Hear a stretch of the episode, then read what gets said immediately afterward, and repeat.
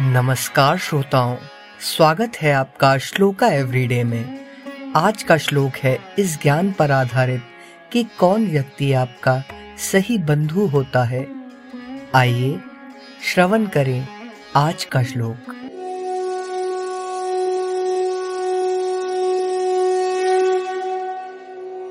आतुरे व्यसने प्राप्ते दुर्भिक्षे शत्रु सङ्कटे राजद्वारे शंशाने च यस्तिष्ठति सा बान्धवा।